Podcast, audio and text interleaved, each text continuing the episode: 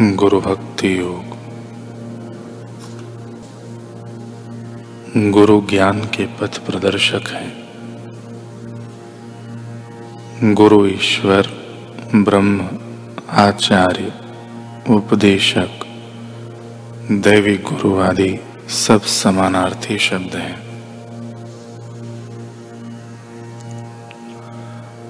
ईश्वर को प्रणाम करो उससे पहले गुरु को प्रणाम करो, क्योंकि वे आपको ईश्वर के पास ले जाते हैं। अपने गुरु से मंत्र की दीक्षा लो, उससे आपको प्रेरणा मिलेगी और आप उच्च स्थिति पर पहुँच सकेंगे। आपके बदले में गुरु साधना नहीं करेंगे। साधना तो आपको ही करनी होगी। गुरु आपको सच्ची राह दिखाएँगे। गुरु की कृपा से शिष्य अपने मार्ग में स्थित विघ्नों एवं संशयों को पार कर सकता है। गुरु शिष्य को भय स्थानों में से एवं बंधनों में से उठा लेंगे।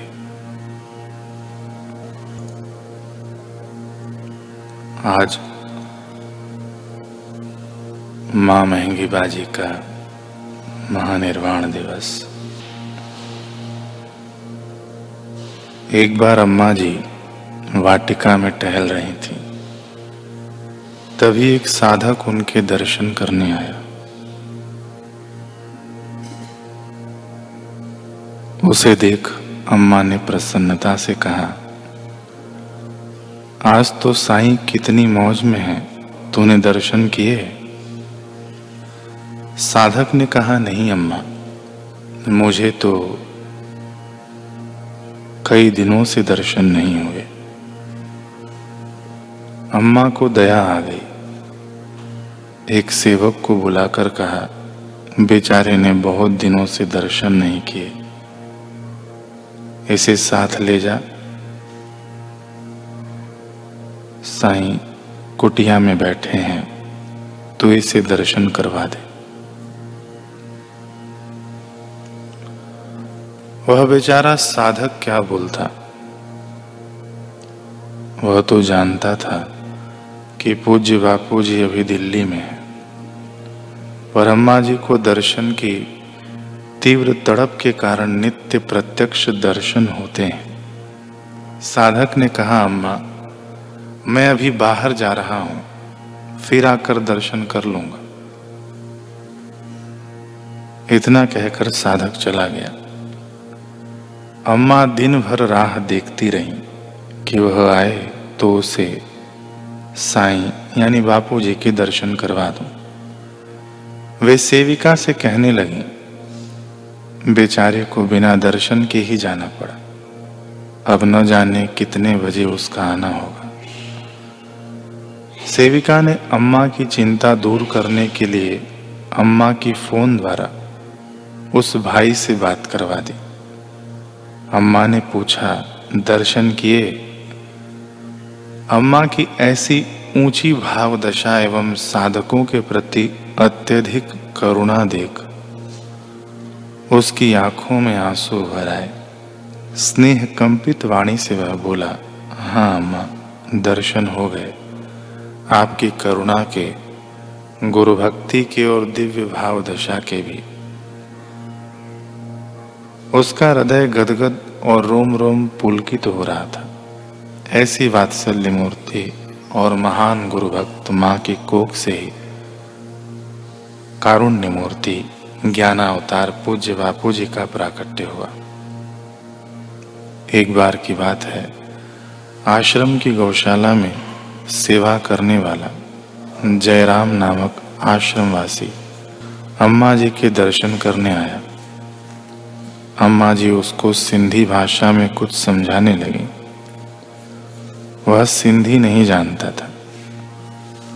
अम्मा की वाणी को बीच में रोक कर यह बात बताने में उसे संकोच हो रहा था। परंतु अम्मा जी की सेविका भाप गई। उसने कहा, अम्मा जी, इसे सिंधी नहीं आती है।